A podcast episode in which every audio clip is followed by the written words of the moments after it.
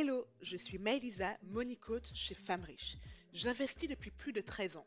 J'ai commencé lorsque j'avais 21 ans et depuis, je ne me suis plus arrêtée. Maintenant, j'aide les femmes à construire leur patrimoine. Si vous cherchiez des bonnes pratiques, des retours d'expérience et des stratégies quand il s'agit de gérer votre argent au quotidien, stop.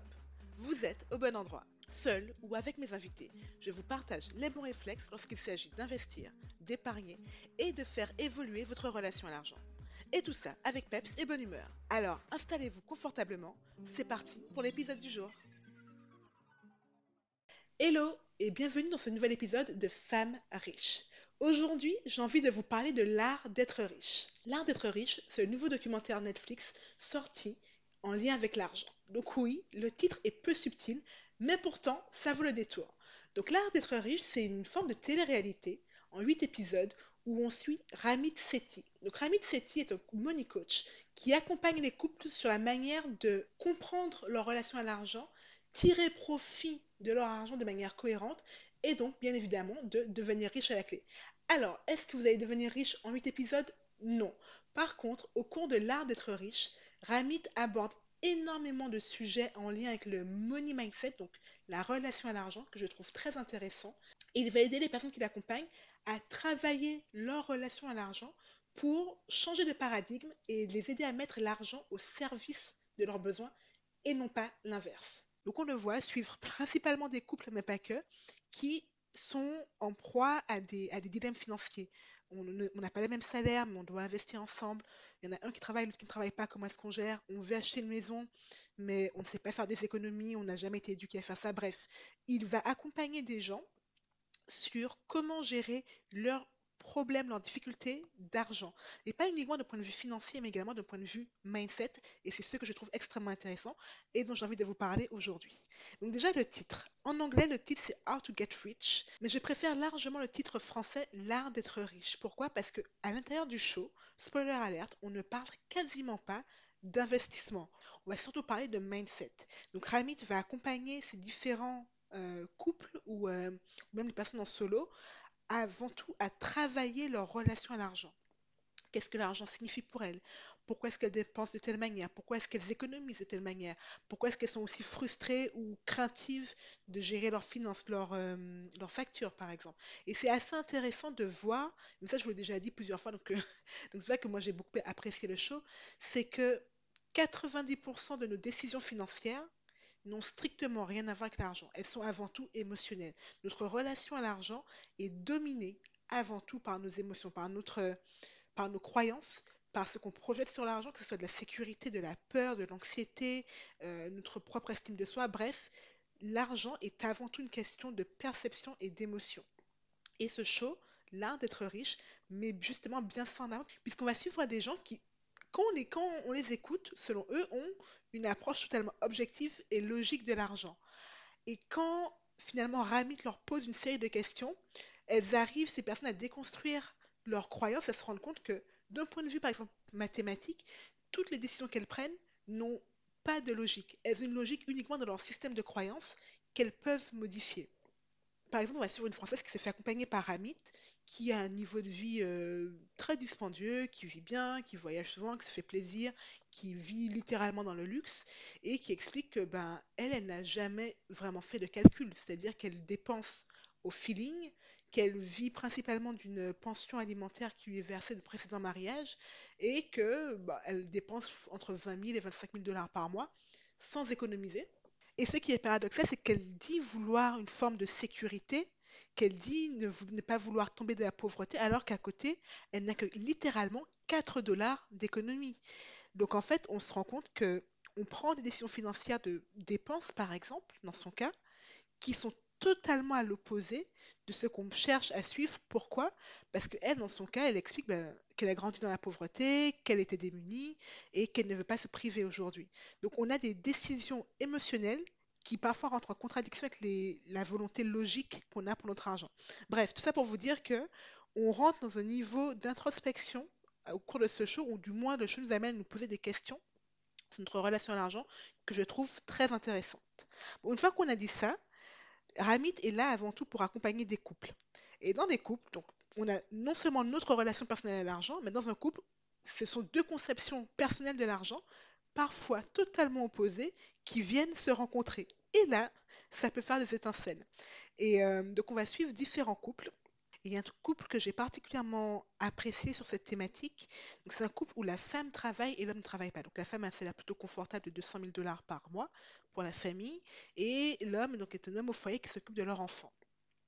Et là, en fait, on se rend compte non seulement qu'ils ont tous les deux des conceptions différentes de l'argent, mais en plus de ça, vient s'ajouter une, vision très genrée de l'argent dans le couple.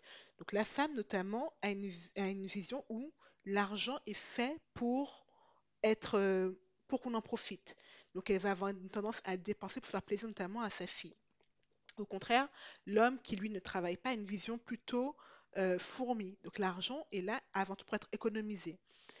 Pourquoi? Parce que lui, il se dit, je n'ai pas de revenus, si jamais il arrive quelque chose à ma femme, je ne serai pas en mesure de maintenir le même niveau de vie, il faut économiser.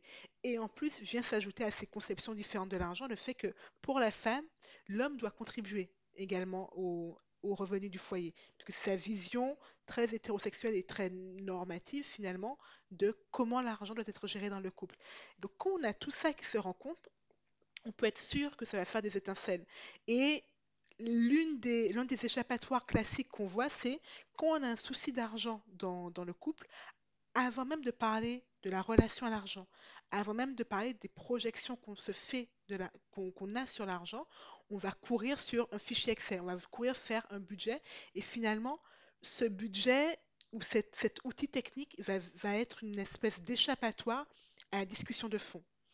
Et ce que j'ai beaucoup apprécié dans le show euh, de Ramit, c'est que finalement, il met de côté toute cette, toute cette partie technique, toute cette partie budget, outils, etc., pour d'abord se concentrer sur qu'est-ce que vous projetez sur l'argent. Pour vous, l'argent, c'est quoi? Qu'est-ce qui vous motive à dépenser, épargne, etc. Toutes les discussions de base que vous devez avoir lorsque vous êtes en couple. D'ailleurs, je, je vous avais creusé ces questions dans l'épisode numéro 2 du podcast, donc n'hésitez pas à aller le réécouter.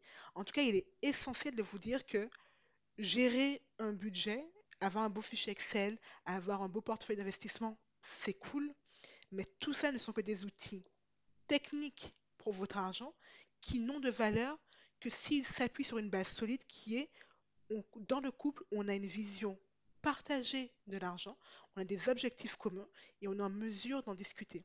Sinon, vous êtes juste deux personnes qui avancent sur des chemins différents. Et ça, le show le met très bien en avant. Et si jamais vous en doutiez, au moins vous aurez des, euh, exemples concrets de la vie réelle.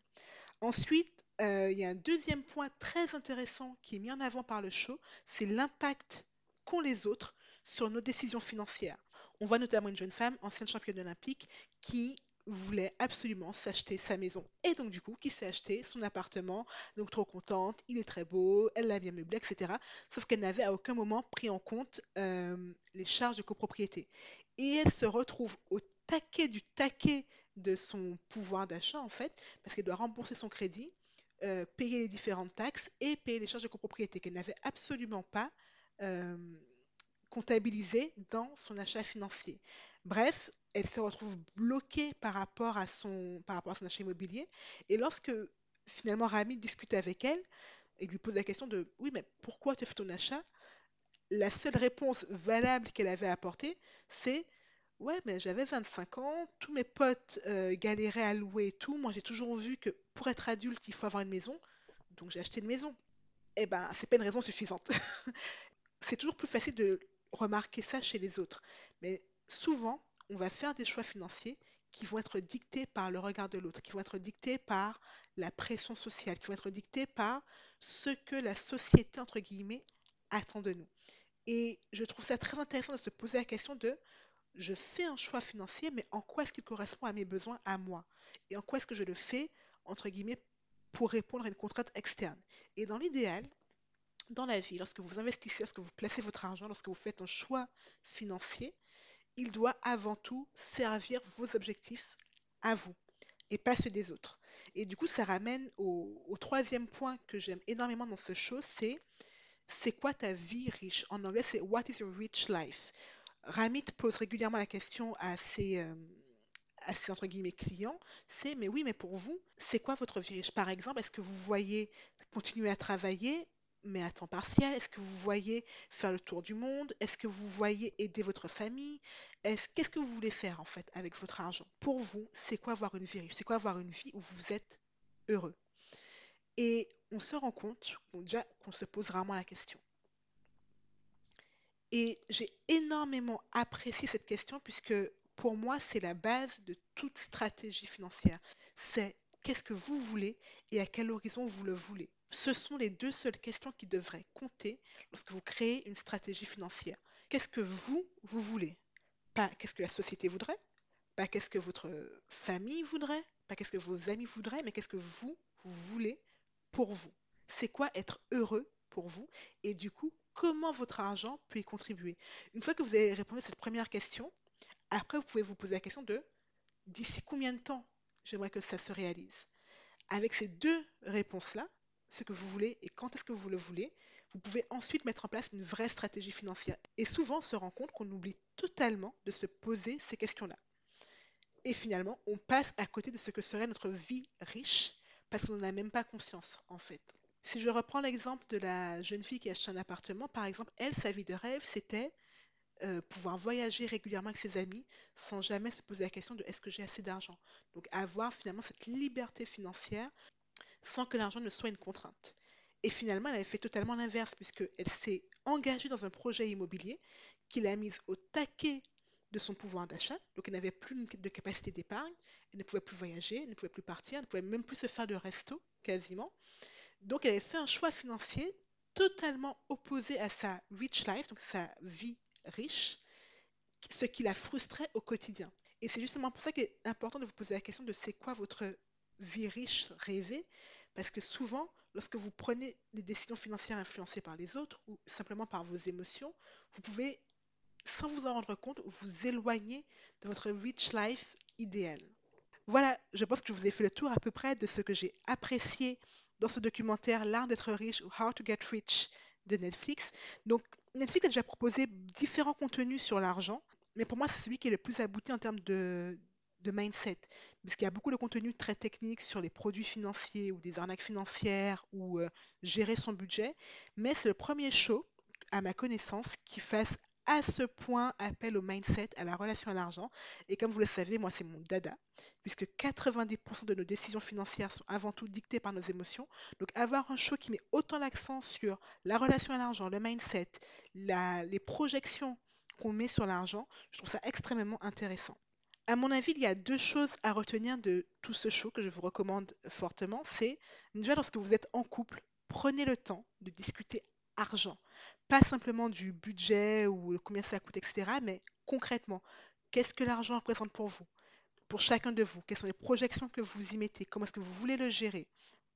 Euh, ensuite, quels sont vos projets de vie commune, mais également après à titre personnel puis en couple, qu'est-ce que votre vie riche? Et ça, c'est un concept que j'ai beaucoup, beaucoup apprécié dans le show, je ne le dirai jamais assez. Quel est votre objectif? Quelle est votre vision du bonheur et comment l'argent peut vous aider à y contribuer? Je vous laisse là, c'est le moment d'aller gérer votre argent comme une reine. Bye Merci d'avoir écouté cet épisode jusqu'au bout, j'espère qu'il vous a plu et qu'il aura été plein de valeur pour vous. Et si c'est le cas, je vous invite à laisser une note sur votre plateforme d'écoute. C'est une petite action pour vous, mais qui a une immense importance et qui aide énormément le podcast à être plus visible et à apporter de la valeur à plus de femmes. Un immense merci à celles qui prennent déjà le temps de le faire. À bientôt!